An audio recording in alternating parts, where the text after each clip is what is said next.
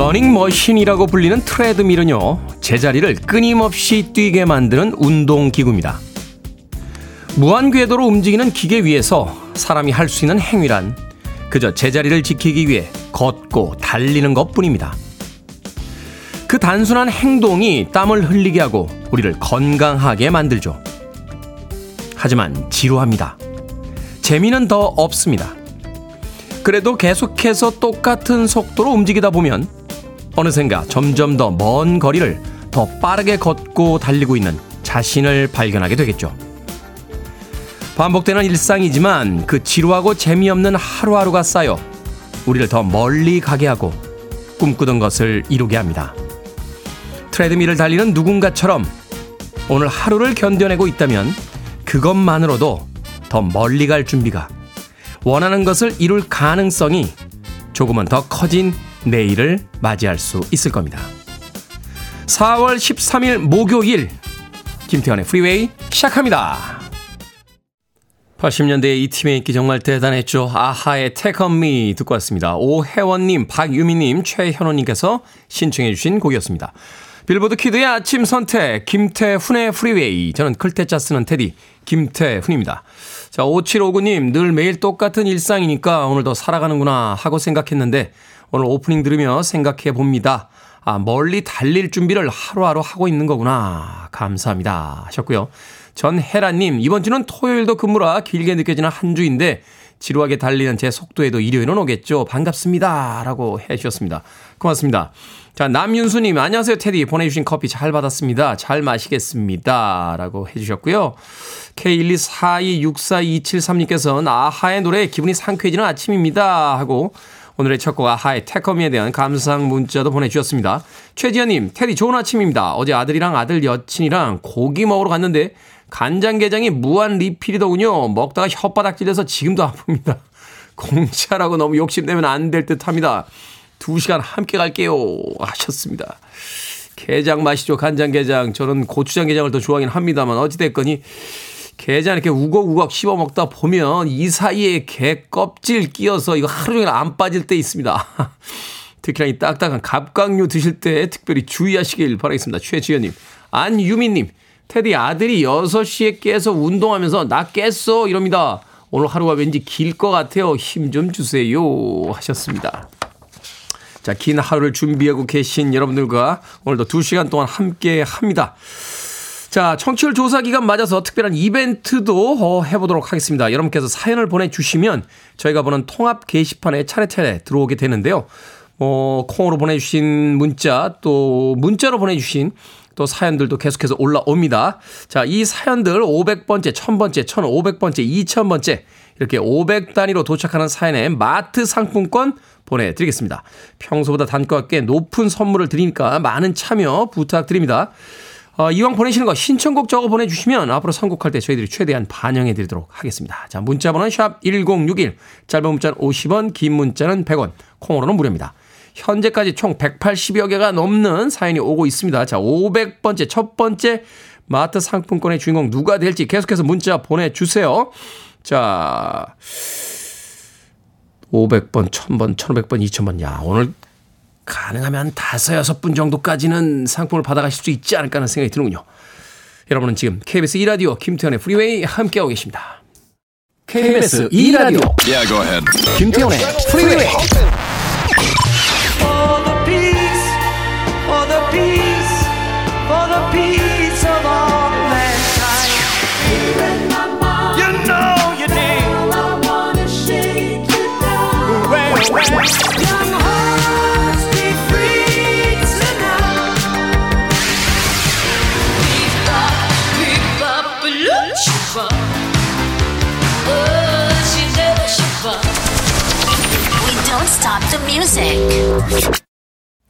7780님께서요, 마트 계산원 2년 하다가 어제 그만둬서 오늘 아침은 처음으로 라디오 문자 보내봅니다. 목소리도 좋고, 이제 매일 들을게요.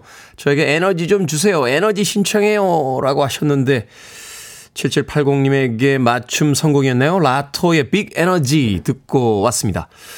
7780님, 마트에서는 2년 하다가 오늘 그만, 어제 그만두셨다고 하셨는데, 제가 아메리카노 모바일 쿠폰 한 장 보내드리겠습니다. 또 새로운 인생의 앞에 펼쳐질 겁니다. 그 설레는 마음으로 새로운 모험 잘 준비하시길 바라겠습니다. 자, 5207님. 테디 어제 화장실 청소하다가 쭉 미끄러져서 엉덩이로 꽝 넘어졌습니다. 정말 아프더라고요. 오늘 보니 엉덩이 아래 엉덩이가 한 개 더 생겼던데 제 뒤태 어쩌죠? 화장실에서는 무조건 조심조심 하십시다라고 보내주셨습니다. 뒤태요? 어, 뒤태 걱정할 테니까 지금 뼈는 안 다치신 거죠? 화장실 청소할 때 이렇게 쭈그리고 앉아서 하시는 분들 많으신데 작은 낮은 의자 하나 갖다 놓으세요. 앉아서 하셔야 됩니다. 어떻게 하냐고요? 해보니까 알죠. 쭈그리고 앉아서 하면 무릎이 너무 아픕니다. 예, 저는 사실 오른쪽 무릎이 그렇게 좋지가 않은데 몇 번 해보다가 이거 안 되겠다 싶어가지고 왜그 목욕탕 의자라고 하는 거 있잖아요. 작은 의자. 예, 그거 하나 사서 그 위에 앉아서 이렇게 예, 솔질을 하면 나름 편합니다.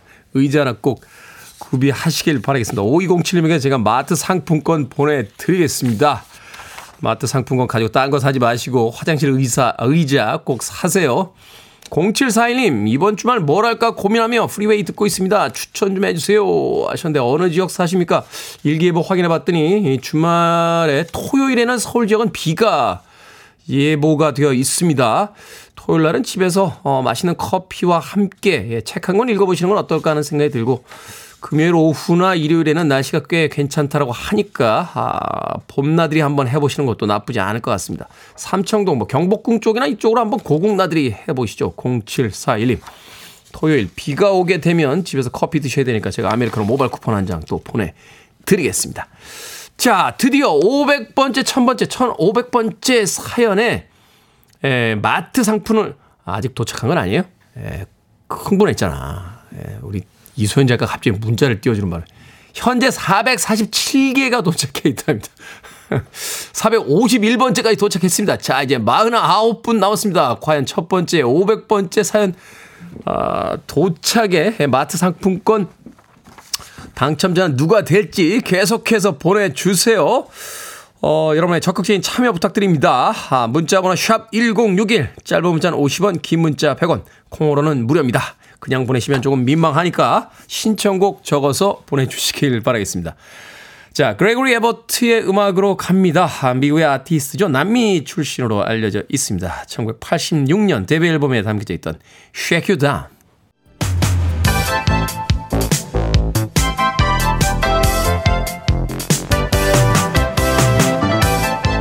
이 시각 뉴스를 깔끔하게 정리해드립니다. 뉴스 브리핑 캔디 전예현 시사평론가 나오셨습니다. 안녕하세요. 안녕하세요. 전예현입니다. 저 음악이 나가는 동안 평론가님하고 인사하고 있었는데 드디어 500번째 사연이 도착했습니다. 음. 강정림님 첫 번째 마트 상품권 당첨 축하드립니다.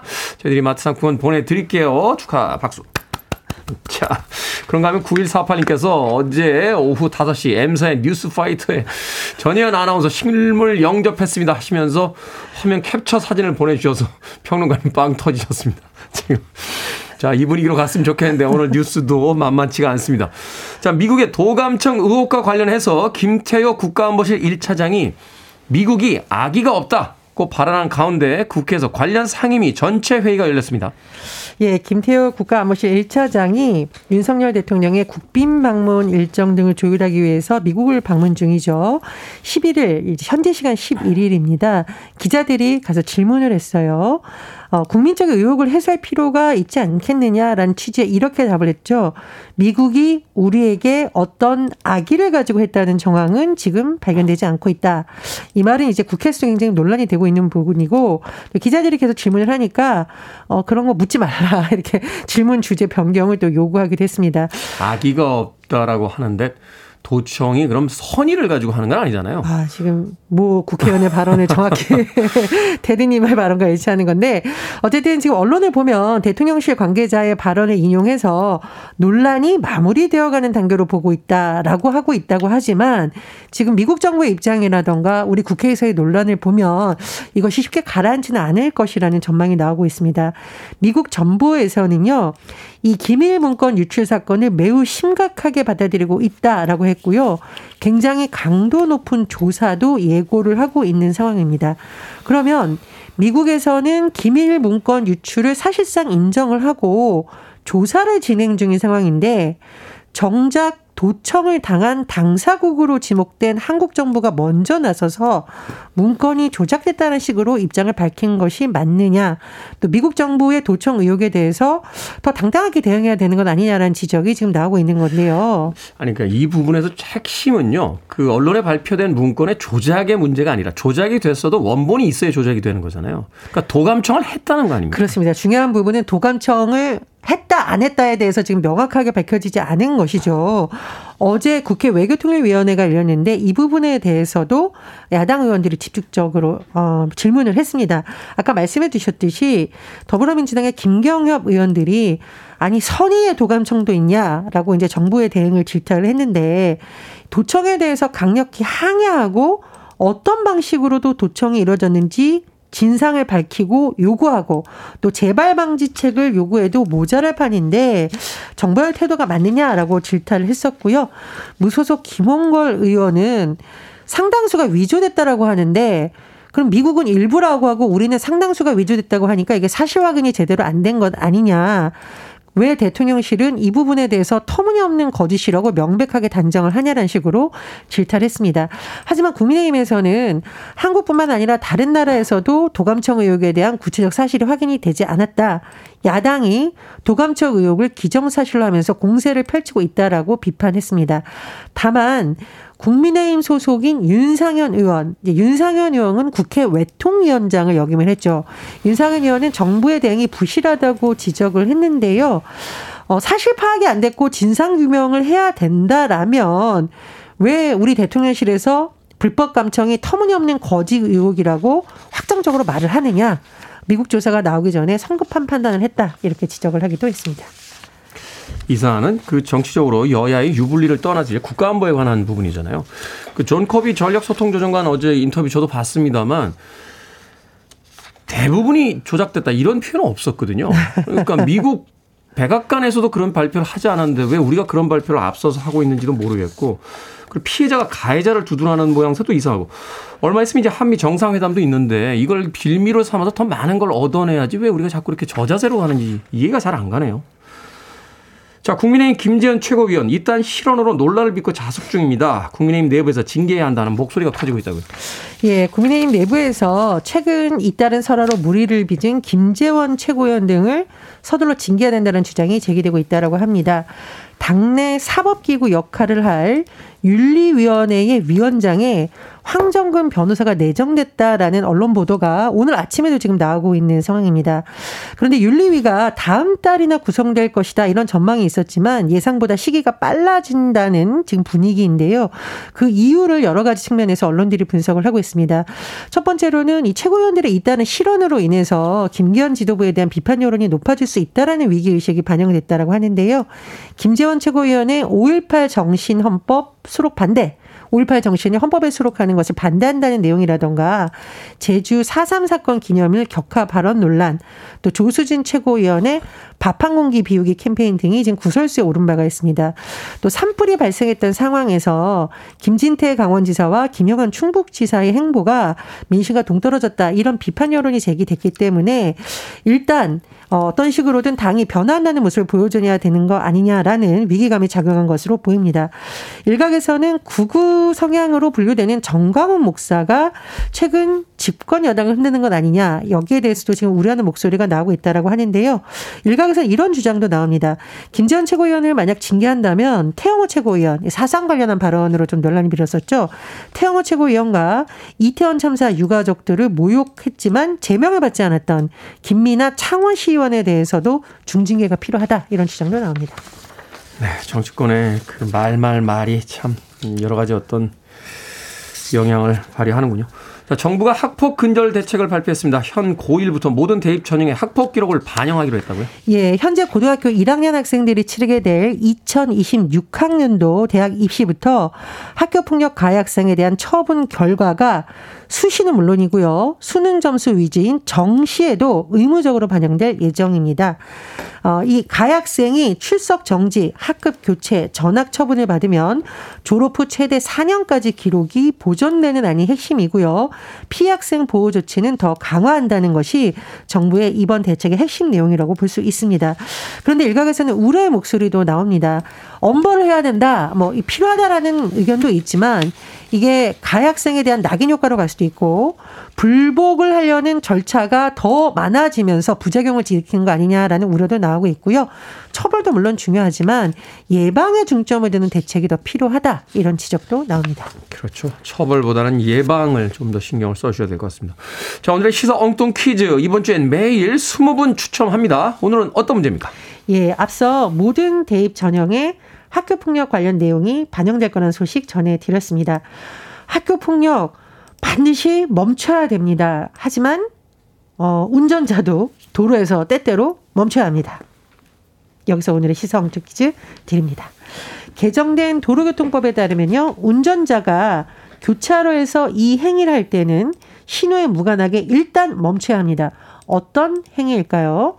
1번 우회전, 2번 응원전, 3번 감자전, 4번 부전, 자전. 정답 아시는 분들은 지금 보내주시면 됩니다. 재미는 오답 포함해서 모두 20분에게 아메리카노 쿠폰 보내드립니다. 개정된 도로교통법에 따르면 운전자가 교차로에서 이 행위를 할 때 신호에 무관하게 일단 멈춰야 합니다. 어떤 행위일까요? 1번 우회전, 2번 응원전, 3번 감자전, 4번 부전자전 되겠습니다. 문자번호 샵 1061, 짧은 문자 50원, 긴 문자 100원, 콩으로는 무료입니다. 뉴스 브리핑 전혜연 시사평론가와 함께했습니다. 고맙습니다. 감사합니다.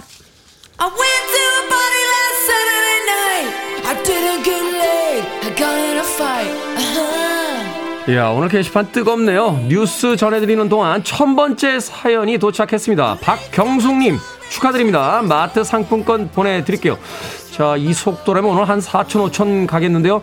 1,500번째 사연까지 go go 합니다. 리타 포드, Kiss Me Deadly.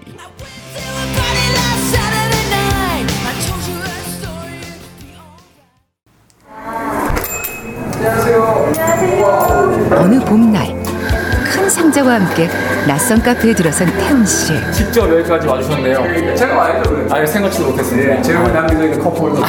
요거 받아 오신 분들도 있더라고요. 아, 그래요? 방송의 영향이 정말 있더라고요. 너무 감사합니다. 네, 그렇습니다. 찾아가는 방송. 매일 아침 7시 KBS 2라디오 김태훈의 프리웨이.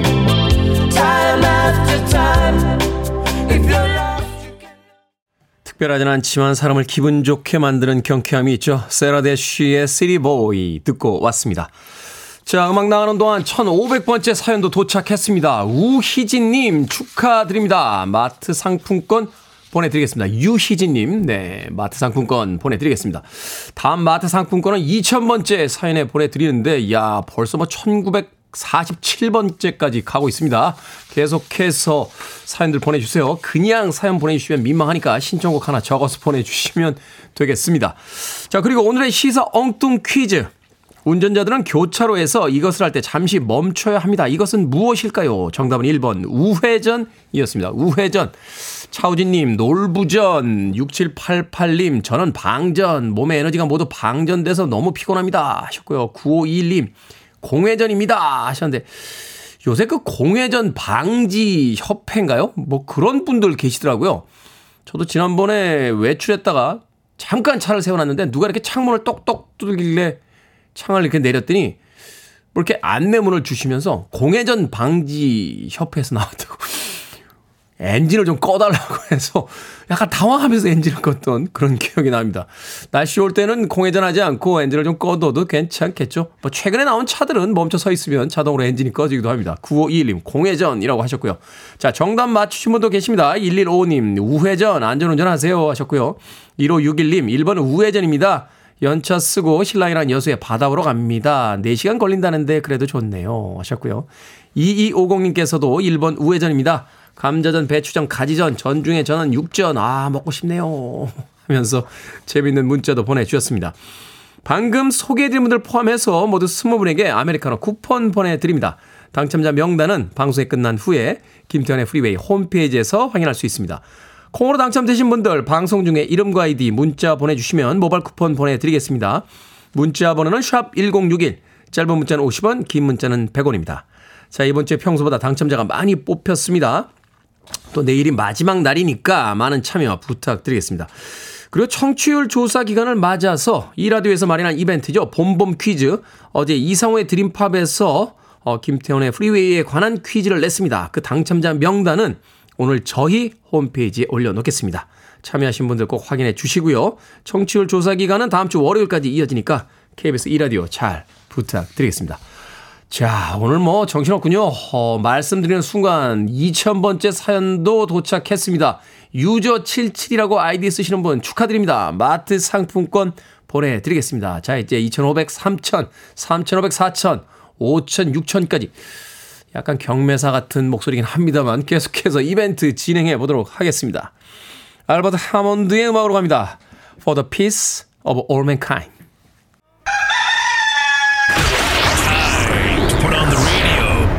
김태훈의 프리웨이 Are you ready?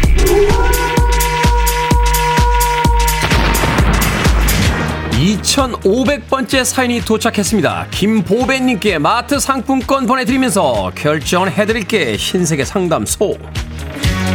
Barbara Streisand 3087님 회사 후배가 옷 세 벌이랑 신발을 주길래 고맙다고 받아왔는데 옷은 작고요. 신발은 제 스타일이 아닙니다. 어쩌죠? 도로 갖다 줄까요? 아니면 제가 그냥 버릴까요?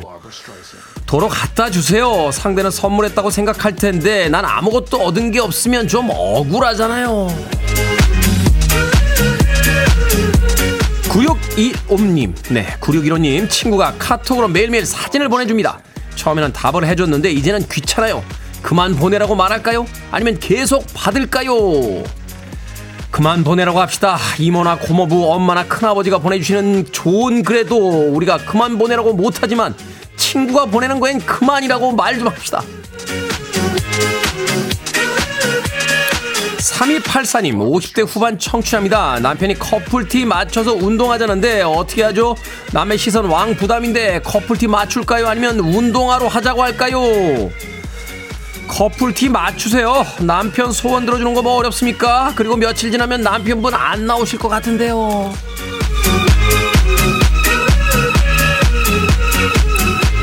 강석한님 프로야구 호랑이 팀 팬인데 마무리가 안 좋아서 야구 볼 때 너무 힘들어요. 경기는 안 보고 결과만 볼까요? 아니면 다른 팀을 좋아해 볼까요? 결과만 봅시다. 성적이 안 좋다고 다른 팀으로 옮겨가는 건 너무 야속하잖아요. 저도 결과만 봅니다. 저도 호랑이 팬이거든요. Barbara Streisand 방금 소개해드린 네 분에게 선물도 보내드립니다. 코로 뽑힌 분들 방송 중에 이름과 아이디 문자로 알려주세요. 여러분의 고민 정성껏 상담해드립니다. 계속해서 고민 보내주세요. 자 문자번호 샵 1061 짧은 문자 50원 긴 문자 100원 콩으론 무료입니다. 케이티 페리입니다. Hot and Cold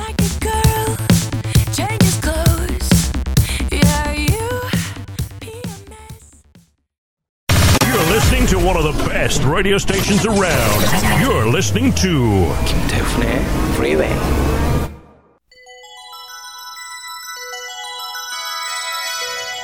빌보드 kid의 아침 선택 KBS 2라디오 김태훈의 프리웨이 함께하고 계십니다. 자, 500, 1000, 1500, 2000, 500 단위로 끊어지는 아, 통합 게시판 특별 이벤트 하고 있죠. 3000번째 최종현님, 3500번째 까만 고양이님, 4000번째 김명웅님 축하드립니다. 이제 4500번대를 향해 가고 있습니다. 1부 끝곡은 USA for Africa의 We Are the World 준비했습니다. 전 잠시 후 2부에서 뵙겠습니다. when the world must come together as one.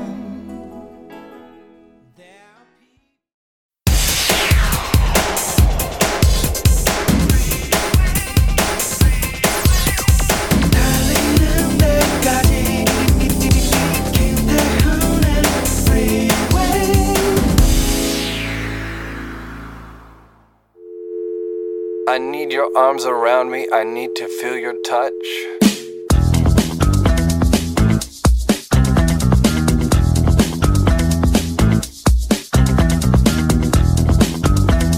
얘들아, 그냥 옆집 아저씨 아줌마가 밥 한 끼 차려준다는 생각으로 가볍게 와서 밥 먹자.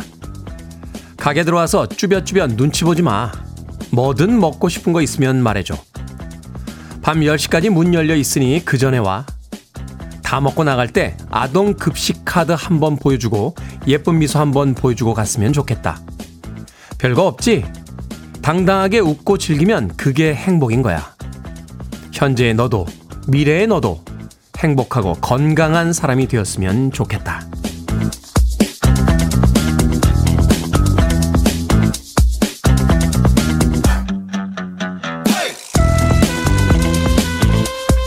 읽어주는 남자. 오늘은 청취자 장현준 님이 결식 우려 아동 후원 음식점에서 본 글귀를 읽어드렸습니다. 장현준 님, 이 음식점에서 딸과 식사한 뒤 만 원을 더해 계산하셨다는군요. 아이들을 소중하게 대해줘서 고맙다는 마음을 꼭 전하고 싶었다고 덧붙여 주셨습니다.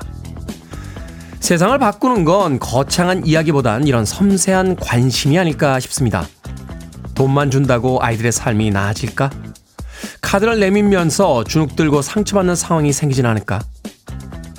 아이들의 입장에서 상상해보는 어른들이 늘어나면 아이들이 살아갈 세상도 좀 더 나은 것으로 변화하지 않을까요? 에릭 클랩튼의 Change the World 듣고 왔습니다. 김태훈의 프리웨이 2부 시작했습니다.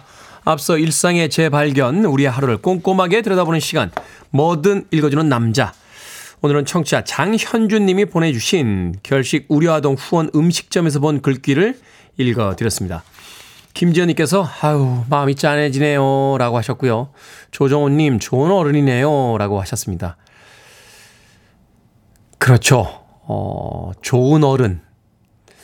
좋은 어른이 된다는 게 참 힘듭니다. 어, 어른은 됐습니다만 어른인지도 확실히 모르겠어요. 어른이라는 단어에는 이미 좋은이라는 수사가 담겨져 있는 거 아닌가요? 예.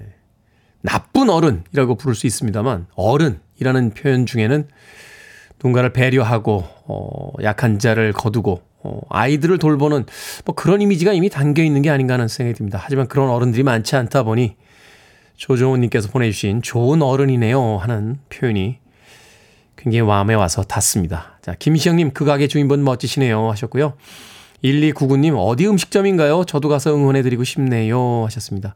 오혜진님, 맞아요. 아이들이 눈치를 많이 보는 게, 보는데 이 가게는 편하게 갈 수 있을 것 같아 감사합니다. 라고 해 주셨습니다. 자, 뭐든 읽어주는 남자. 여러분 주변에 의미 있는 문구라면 뭐든지 읽어드리겠습니다. 김태현의 프리웨이 검색하고 들어오셔서 홈페이지 게시판에 에, 올려주시면 됩니다. 말말이 뭐든 달아서 문자로도 참여 가능하고요. 문자 번호는 샵 1061, 짧은 문자는 50원, 긴 문자는 100원, 콩으로는 무료입니다. 오늘 채택된 청취자 장현주님에게 촉촉한 카스테라와 아메리카노 두 잔 모바일 쿠폰 보내드리겠습니다. 그리고 오늘 청취율 조사 기간을 맞아서 500번째 사연마다 마트 상품권 보내드리고 있죠. 3142님께서요, 헐, 문자가 아니라 콩 채팅창에 올리는 거였습니까? 라고 하셨는데, 아닙니다. 콩 채팅창 뿐만이 아니라 문자로 보내주셔도 됩니다. 저희들만 볼 수 있는 통합 그 게시판 500, 1000, 1500, 2000 단위로 끊어서 저희들이 이벤트 하고 있습니다. 자, 4500번째 사연은 유명자님, 그리고 5000번째 한동호님, 5500번째 박명호님, 6000번째 스타이즈 콩콩님, 6500번째 K123788271님, 7000번째 이현주님 축하드립니다. 아, 벌써 7,000개가 넘는 문자가 왔습니다. 계속해서 사연과 신청곡 보내주십시오. 방송이 끝날 때까지 500번째 마트 상품권 이벤트 계속됩니다. I want it, I need it, I'm desperate for it. Okay, let's do it. 김태훈의 Freeway. New Jack Swing 그리고 New Jill Swing을 대표하는 두 곡의 음악 이어서 들려드렸습니다. 페블스의 Giving You the Benefit 그리고 바비 브라운의 Humpin' Around까지 두 곡의 음악 이어서 들려드렸습니다. 경인삼님께서요. 9시인 줄 알고 쿨 FM 갔다가 깜짝 놀라서 다시 해피 FM으로 왔습니다. 라고 하셨습니다. 9시에는 저쪽으로 가십니까? 예. 주현미 DJ가 9시에 버티고 있습니다. 경인삼님. 9시에도 이 라디오, 네, 해피 FM 많이 즐겨주시길 부탁드리겠습니다. 5017님, 남편이 자꾸 자기 카드 안 쓰고요. 제 카드 긁어요. 한두 번은 그냥 해줬는데 오늘 드디어 한도 초과가 나왔습니다. 결제일 전에 주면 될 거 아니야? 부부 사이에 너무한 거 아니야? 하면서 방귀 낀 사람이 성낸다고 삐쳤습니다. 뒤통수를 한 대 치고 싶네요. 하셨는데. 왜 삐칩니까? 에? 자기가 남의 카드 써놓고. 에? 범죄입니다. 범죄. 에? 돈안 갚으시면 범죄입니다. 이거. 부부 사이에는 범죄가 성립이 안 되죠. 예, 그렇죠. 아, 자기 카드, 아, 자기 카드 한도 초과야. 큰일 났네, 5017님. 내가 보기에 지금 남편분 자기 카드 한도 초과한 것 같은데요? 아, 결제일 전에 준다고요? 어, 또 어떤 돈으로 줄까요? 어, 좋지 않은데요? 좋지 않습니다. 5017님. 야, 이거 제가 걱정이 되네. 0743님. 테디 남편은 옷을 왜 저렇게 입고 다닐까요? 제가 이쁜 셔츠랑 가디건을 많이 사다 줘도 노총각 시절에 입던 후줄근한 티셔츠랑 낡은 청바지만 입습니다. 오늘 아침에도 투닥거리고 속상해서 문자 보내봅니다. 남편은 계속 노총각처럼 보이고 싶은 걸까요? 하셨는데 자기는요 그게 잘 어울린다고 생각하고 되게 멋있다고 생각합니다. 예.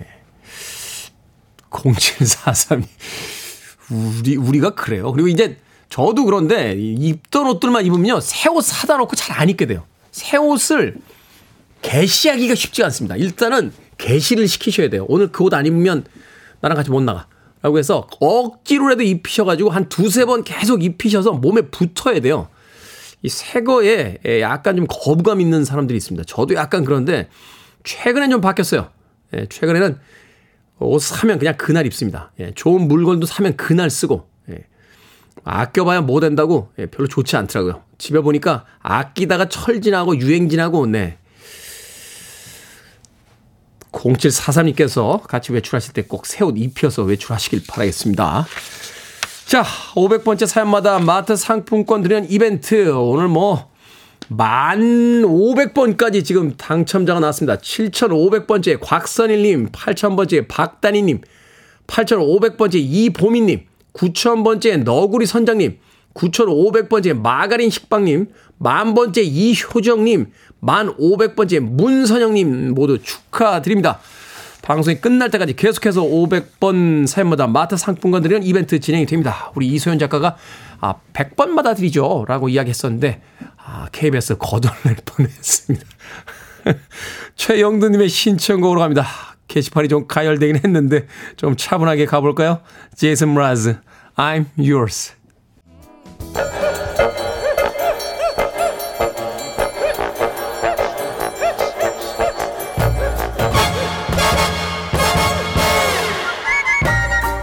온라인 세상 속 촌철살인 해악과 위트가 돋보이는 댓글들을 골라봤습니다. 댓글로 본 세상.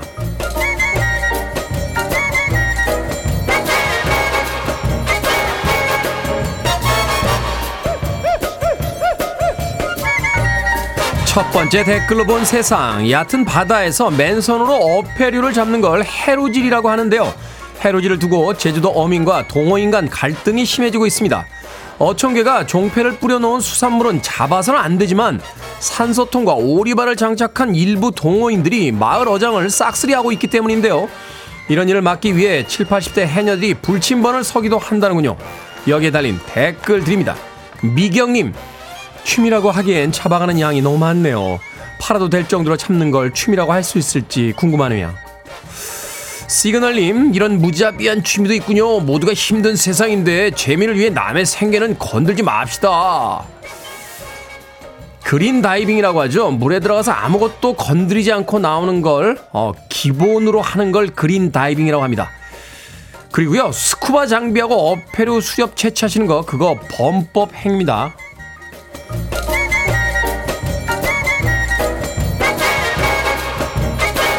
두 번째 댓글로 본 세상. 요즘 부모님에게 내가 바퀴벌레가 되면 어떻게 할 거야? 물어보는 놀이가 인기라고 합니다. 카프카의 소설 변신을 소재로 한 질문인데요. 너인 줄 알면 사랑하겠지. 세상에서 제일 예쁜 케이지를 만들어서 넣어줄 거야. 늘 가슴에 붙여서 매일 데리고 다닐 거야. 이렇게 감동적인 답변을 SNS에 공유하면서 더 화제가 되고 있다는군요. 여기에 달린 댓글 드립니다. GK님. 저희 엄마는 사람이 어떻게 바퀴벌레가 되라고 하더라고요. 역시 저랑 MBTI가 안 맞아요. PSJ님. 저번 주 토요일에 이 질문을 들었는데요. 기사를 너무 늦게 봤습니다. 진작 알았으면 감동적인 답변을 준비해 두는 건데요. 저도 이 챌린지에 대한 엄마들의 반응을 봤는데요. 그 중에 가장 인상적인 답변은 이거였습니다. 야, 네 방은 지금도 바퀴벌레 나오는데 한 마리 또 느는 거냐?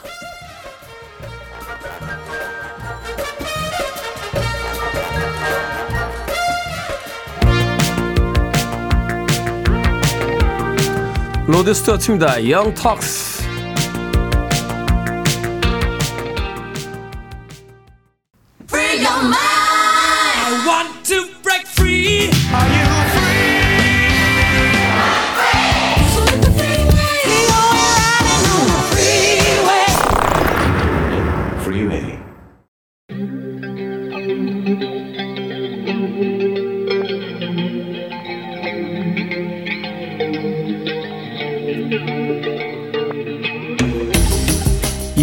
21세기의 키워드로 우리의 역사를 살펴보는 시간입니다. 역사 대자뷰. 오늘도 공간 역사 연구소 박광일 소장님과 함께합니다. 안녕하세요. 안녕하세요. 자, 최근 곡식의 수요와 공급을 조절하고 뭐 가격을 유지하기 위한 이 양곡관리법 개정안을 두고 여러 논란이 있었습니다. 쌀 소비와 관련해서 여러 의견들도 나오고 있는데 그래서 한번 여쭤보도록 하겠습니다. 우리나라에서 쌀을 주식으로 먹게 된 건 언제부터였습니까? 쌀을 주식으로 먹게 된 것에 대해서는 약간씩 이견은 있습니다. 네. 왜냐하면 지금은 너무나 당연하게 쌀을 주식으로 먹고 있지만 쌀에 대한 기록이 본격적으로 등장하는 거는 조선시대부터입니다. 조선시대부터. 그럼 고려시대까지는 공식적인 기록이 없어요? 공식적인 기록을 찾을 수가 없는 게 이 농서가 없던 시절에는 농법에 대한 기록이 남아있지 않아서 아. 그러니까 곡식, 그러니까 뭐 잡곡이라든지 쌀이라든지 벼- 그러니까 보리라든지 이런 것들에 대한 비율을 음, 정확하게 음. 좀 알기가 어려운 부분들이 있습니다. 그런 부분이 있군요. 네, 다만 이제 그 쌀과 관련해서 우리나라에서 언제부터 재배가 되었느냐라는 것들은 대체로 이제 청동기 시대, 특히 이제 기원전 5, 6세기 정도 여주에서 보면은 탄화된 쌀 이런 것들이 발견되었고요. 네. 어, 중국의 이제 기록을 보면은 사만 시대에 우리나라에서 이제 쌀을 재배하기 시작했다, 벼농사를 지었다 이런 내용들이 나옵니다. 그리고 삼국 시대가 되면은 벼농사는 아마 일정한 수준에 올라가지 않았을까 음. 이렇게 이제 보이는데요. 그러니까 기원전 5, 6세기의 그 유적지에서 쌀이 탄화된 쌀이 발견이 됐다라고 하는 걸 보면 거의 뭐 2000년, 2500년 이상은 이제 우리가 그렇습니다. 쌀을 먹어 왔다라고 볼 수 있는 거예요. 그렇죠, 그렇죠. 그런데 이제 말씀드렸던 것처럼 이 벼농사 관련한 자세한 기록은 농서가 등장을 해야 그 내용을 알 수가 있는데 여기서 보면 이제 아주 구체적으로 사실은 음. 지금과 큰 차이가 없는 내용들을 볼 수가 있는데요. 예를 들어서 이제 벽실을 물에 있는 물이 있는 논에 뿌리거나 또는 마른 논에 뿌리기 전에 예를 들어 물에 불린다든지 아니면 이제 모내기를 한다든지 네. 이런 기록들이 이제 나와 있습니다. 다만 이제 모내기 같은 경우는 이게 일정하게 자란 모를 옮겨 심는 거기 때문에 잘 되면은 그 빽빽하게 심어서 굉장히 수확량이 높지만 안 되면은 크게 어떻게 보면은 약간의 기후 변화만 있어도 문제가 있을 수 있기 때문에 네. 가능하면 하지 마라. 이런 어. 얘기가 나오고요. 그 말하자면 이제 그때 기술력으로는 이게 그 안전하게 하기가 쉽지가 않았던 거군요. 그렇습니다. 어. 그렇지만 이제 한번 성공하면은 또큰 어떤 수확을 거둘 수 있었기 때문에 네. 이제 이런 부분들에 대한 논의가 있었던 것 같고요. 다만 이제 조선 후기가 되면 수리 시설이 확충되면서 이 양법은 점점 늘어가지 않았을까 이렇게 보여집니다. 이제는 뭐 일반화 됐죠. 네. 그리고 이제 벽 품종 같은 경우는 15세기에는 한 27종류가 나오는데 19세기 중반 서유구가 임원 경제지에 보면은 한 68가지 종류의 벼 품종이 나오고 있어서 벼 품종이 그렇게 많았어요? 굉장히 많습니다. 시기별로 지역별로 차이가 굉장히 많이 나기 때문에 이런 내용들을 볼 수가 있고요. 특히 이제 16세기 들어와서 그 유명한 이제 벼와 보리의 이모작 에 대한 기록들이 본격적으로 등장, 등장 을 하게 됩니다. 네. 더 나아가서 이제 쌀이라고 하는 게 이제 이쯤 되면은 주식을 넘어서서 사실은 돈 역할을 하게 되거든요.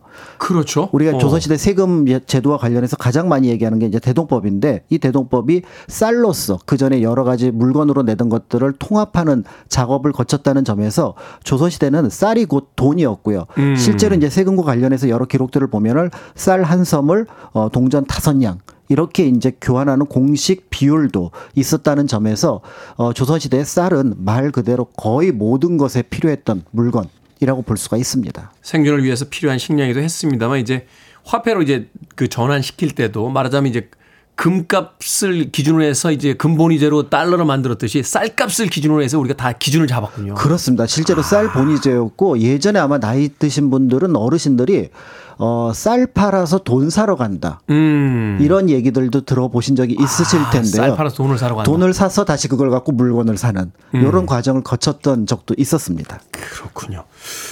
우리가 왜 어릴 때 그런 이야기 하잖아요. 떡볶이집이나 이렇게 분식집 하는 아이들 친구들 있으면 야 너 좋겠다 매일 떡볶이 먹어서 하고 그렇죠, 하는데 그렇죠. 그러면 쌀 농사 집 짓던 집들은 쌀밥 걱정 안 해도 되는 거였나요? 저도 이제 그렇게 생각을 했는데 네. 어, 옛 기록을 살펴보니까 조금 의외에 좀 안타까운 내용들이 많이 나오는데요. 의외로 조선시대 농부들이 스스로 쌀 농사를 지으면서 쌀을 먹지 못하는 경우가 종종 음. 있었습니다. 예를 들어서 이제 자신이 생산한 쌀이 가족을 먹여 살릴 정도의 양이 되면은 쌀을 먹지만 이제 그렇지 않은 경우 다른 방법을 선택을 해야 되는데요. 이때 자신이 가지고 있는 쌀과 주변에 조금 부잣집, 양반집이 될 텐데 거기에 가서 보리와 바꾸는 겁니다. 아, 쌀을 보리로 바꾼다. 네, 왜냐하면 당시 쌀과 보리의 교환 비율이 한 3대 1 정도 됐거든요. 쌀한 마를 가지면 보리 서마를 바꿀 수가 있었는데 네. 그러니까 결국 쌀로는 생존이 어렵다고 판단되면은 보리를 바꿔서 먹어야 했기 때문에 자신은 쌀 농사를 지어도 쌀을 먹지 못하는 경우가 종종 그리고 상당히 많았습니다. 그렇군요. 말하자면 이제 어느 정도의 그 논의 어떤 규모가 나와야 그 규모 안에서 이제 생산된 쌀을 가지고 우리 가족들이 다 배불리 먹을 수 있는데 그게 안 되면 양이 더 많은 보리로 바꿔서 그렇죠. 이민을 가서 쌀 농사를 전파한 사람들도 있다는데요. 네, 사실 이제 쌀이 근대에 와서 한국사에 큰 영향을 끼치게 되는데요. 특히 네. 이민사와 관련해서 이 쌀이 여러 부분에서 눈에 띄는 부분들이 있습니다. 예를 들어 지금 이제 요령성 환인현 하전자 마을에 가면은 비석 하나를 볼 수가 있는데요. 네. 여기 비석에 뭐라고 적혀 있냐면 1875년 환인년의 하전자에서 조선인 농민들이 벼농사 시험에 성공하여 벼 재배 기술을 전 동북 지역 그러니까 지금 동북 삼성을 가리킵니다. 이 지역으로 보급하였다. 음. 이런 비석이 있습니다. 실제로 이제 생존을 위해서 다른 나라로 우리나라 농민들이 이민을 갔는데 네. 그 이민을 갈 때 자신이 가지고 있던 농업 기술이 벼농사 기술- 기술이었거든요. 네. 이거를 가지고 이제 만주에 가서 실제로 벼농사를 여러 번 도전한 끝에 성공하게 되면서 예를 들어 1880년대는 길림성 일대, 1900년대는 심양에서 조선인 농부가 벼농사를 시작했다라는 기록이 남아 있는데요. 잘 알려진 것처럼 만주라고 하는 곳은 잡곡을 기르는 그런 어떤 동네인데 이 기후 자체가 쌀하고 잘 안 맞는군요. 네, 추운 동네고 약간 또 흙이 푸석푸석한 그런 음. 느낌이 있습니다. 그런데 여기 이제 관계시설 몇백 미터에서 때에 따라서 몇십 킬로미터까지 물길을 낸 다음에 그리고 이제 맨발에 물에 들어가서 농사를 짓는 이런 어떤 아. 어려움을 겪으면서 이제 벼농사를 기반을 닦게 되는데요. 이 벼농사 기반은 두 가지 면에서 큰 의미를 둘 수가 있는데 만주 지역까지 벼농사 북한 개선을 높였다. 요게 하나가 있고 두 번째는 저기에 벼농사가 된다.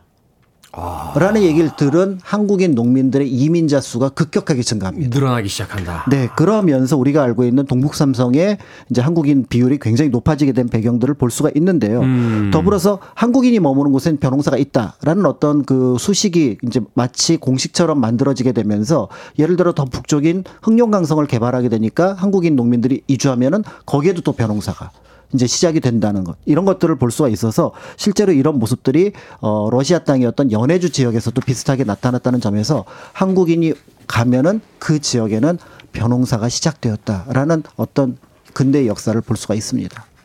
이게 참 그 지역의 역사로 봤을 때는 벼농사가 점점 퍼져나가는 것이긴 합니다만 이민자들의 역사로 본다라면은 벼농사 성공시키면 또 전리 이주시키고 그렇죠. 일이 이주시키고 한마디로 하, 굉장히 고통의 어떤 역사 속에서 네. 어, 그 지역에 이제 벼농사가 자리를 잡게 만드는 그런 계기를 만들어냈다. 참 대단하네요.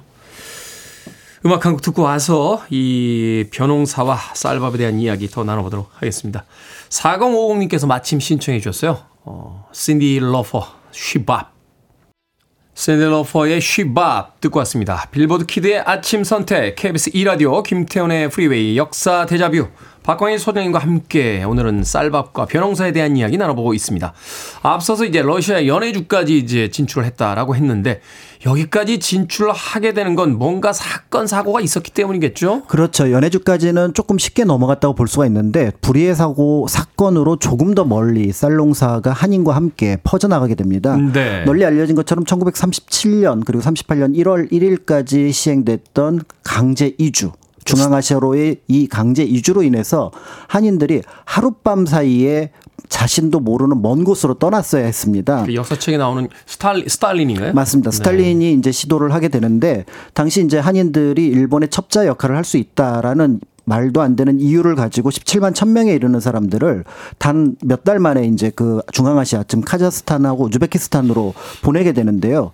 이때 그 보통 한인들에게 그 통보된 시간으로부터 기차에 타는 시간까지가 24시간밖에 되지 않았습니다. 참.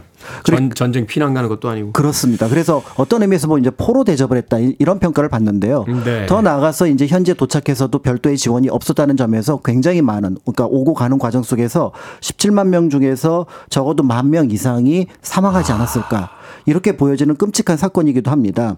그런데 이렇게 짧은 시간 안에 그 한인들이 챙겼던 것들 그러니까 뭐 옷가지라든지 여러 뭐 폐물이라든지 이런 것들도 챙겼지만 가장 중요하게 생각했던 게 내가 어디로 끌려가더라도 계속해서 뭘 해야겠다 농사를 네. 지어야겠다는 생각을 하면서 벽시를 가져갔습니다. 그 짧은 2주 기간에도. 그렇습니다. 그래서 실제로 우리 옛 농부들이 가지고 있었던 말 가운데 하나가 굶어 죽어도 종자변은 배고 죽는다.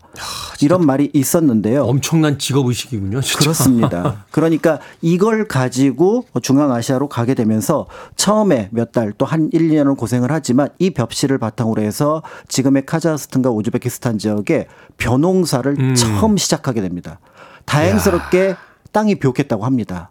그래서 수로만 만들어 만들게 되면은 벼농사를 하게 되었다는 점에서 그런 어떤 의미를 볼 수가 있고요. 그렇기 때문에 한인이 이주하는 곳에는 벼농사가 시작되고 새로운 어떤 영역이 만들어졌다. 이런 얘기들이 근대 역사에 특히 아시아 역사에 남게 되었습니다. 한국 사람들이 이 쌀 사랑은 정말 밥 사랑은 정말 대단한 거, 대단한 것 같습니다. 자, 해외에서 독립운동을 하던 그런 시기일 텐데, 자, 이렇게 해외에서 이제 쌀 농사, 한인들에게 쌀 농사가 시작이 된다. 도움이 됐겠네요. 그렇습니다. 특히 이제 뜻밖에도 이 독립운동의 큰 어떤 자금을 이 쌀농사를 통해서 마련한 경우도 있었는데요. 아, 그래요? 바로 미국에 있었던 교포 김종림 선생이 네. 어, 주인공입니다. 원래 이제 하와이로 이민을 갔다가 한 몇 년 뒤에 이제 캘리포니아 쪽으로 이민을 가게 되는데요. 당시 아시아인들에 대한 차별이 심해서 공장이라든지 상점에서 일을 하는 것도 쉽지가 않았습니다. 음. 그런데 이분 역시 우리나라에서 농사를 짓다 가던 분, 갔던 분이었으니까 가서 보니까 캘리포니아라는 지역이 쌀 농사 가 비교적 잘 될 땅이었다라고 봤던 거죠. 네. 더 나아가서 1850년대 이, 이전부터 이미 청나라 사람들 그다음에 일본인들이 조그맣게 쌀 농사를 짓고 있었거든요. 그러다 보니까 서양 사람들한테 땅을 빌려서 그걸 바탕으로 해서 쌀 농사를 짓기 시작합니다. 음. 이때 한 80여 명의 한인들이 캘리포니아 일대에서 한 200만 평 정도의 논을 농사를 지었는데 엄청나군요. 그 중에 김종림 선생이 한 100만 평 정도. 의 농사를 지었다는 점에서 한인 최초의 백만장자 소리를 들었던 인물이기도 한데요. 근데 요 즈음에 대한민국 임시정부에서 새로운 어떤 독립전쟁의 방략에 대한 논의가 이루어지게 됩니다. 네. 바로 이제 안창호 선생이 무슨 얘기를 했냐면 우리도 공군을 가져야 된다. 아. 라는 얘기를 하면서 우리가 비행사를 양성하는 거는 뭐 중국이든 그다음에 미국에 어떻게 보면 위탁을 하더라도 음. 비행기가 필요하고 그다음에. 공항이 필요한데 음. 이 부분을 어떻게 마련할 수 있는지 좀 알아봐 달라라고 얘기를 하면서 실무를 담당했던 노백린 장군이 이 일 때문에 러시아도 가고 그다음에 필리핀도 가게 됩니다. 그런데 모두 협상에 이제 실패를 하게 되는데요. 네. 이제 또 어, 교포들과 도움을 받기 위해서 이제 미주에 도착을 했는데 우연히 김종림 선생님과 만난 거죠. 음. 요즘에 뭐가 가장 큰 문제입니까라고 여쭤봤더니 노백린 선생이 비행사를 양성하고 비 어떤 공군을 길러야 되는데 이 얘기를 하게 되니까 그럼 제가 돕겠습니다. 마침 옆에 그 캘리포니아 근처에 레드우드라고 하는 조그만 비행학교가 있었거든요. 네. 그 모습을 그대로 본따서 한 5만 평 정도의 땅을 확보를 한 다음에 활주로를 만들고 이제 비행 훈련을 시작하는. 그렇습니다. 그리고 비행기를 한 석 대 정도 사서 음. 그래서 우리나라 최초의 공군의 모습을 이때 이제 갖추게 되는데요. 이런 게 백만장자 아닙니까? 그렇습니다. 어, 비록 이제 이 시기에 어떻게 보면은 그 다음에 이제 큰 홍수로 인해서 그 농사가 잘 되지 않아서 이 비행 학교는 한 1년 만에 어, 음. 멈추게 되지만 네. 어떤 의미에서 보면 우리 공군의 역사가 이렇게 어떤 자랑스러운 어떤 과정 속에서 시작되었던 것도 결국은 쌀과 쌀 농사와 관련되었다라는 걸 볼 수가 있고요. 어, 김정일 선생님은 이 일 이후에도 끊임없이 그래서 이제 어떻게 보면 독립 자금을 계속 지원하면서 1973년에 돌아가게 되지만 나중에 건국훈장을 받게 되고 지금은 대전 현충원에 또 모셔져 있기도 합니다. 독립운동과 쌀. 우리나라 최초의 공군과 쌀. 그렇습니다. 단지 우리는 밥을 지어 먹는 곡식으로만 생각했습니다만 우리 민족에게 이 쌀이 얼마나 큰 의미가 있는지 오늘 다시 한번 알아보는 시간이었습니다. 자, 역사 대자뷰. 오늘은 역사 속의 쌀 이야기 공간 역사 연구소의 박광일 소장님과 이야기 나눠봤습니다. 고맙습니다. 감사합니다.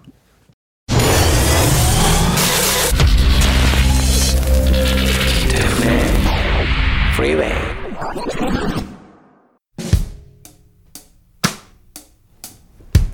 KBS 2라디오 김태훈의 프리웨이 오늘 방송 여기까지입니다. 오늘 이벤트 당첨자 5937님, 이도협님, 신은주님, 오지원님, 조옥님, 그리고 이효리님, 황은희님, 신금덕님, 유님, 15,500번째 마지막 당첨자 빵진님까지 마트 상품권 보내드립니다.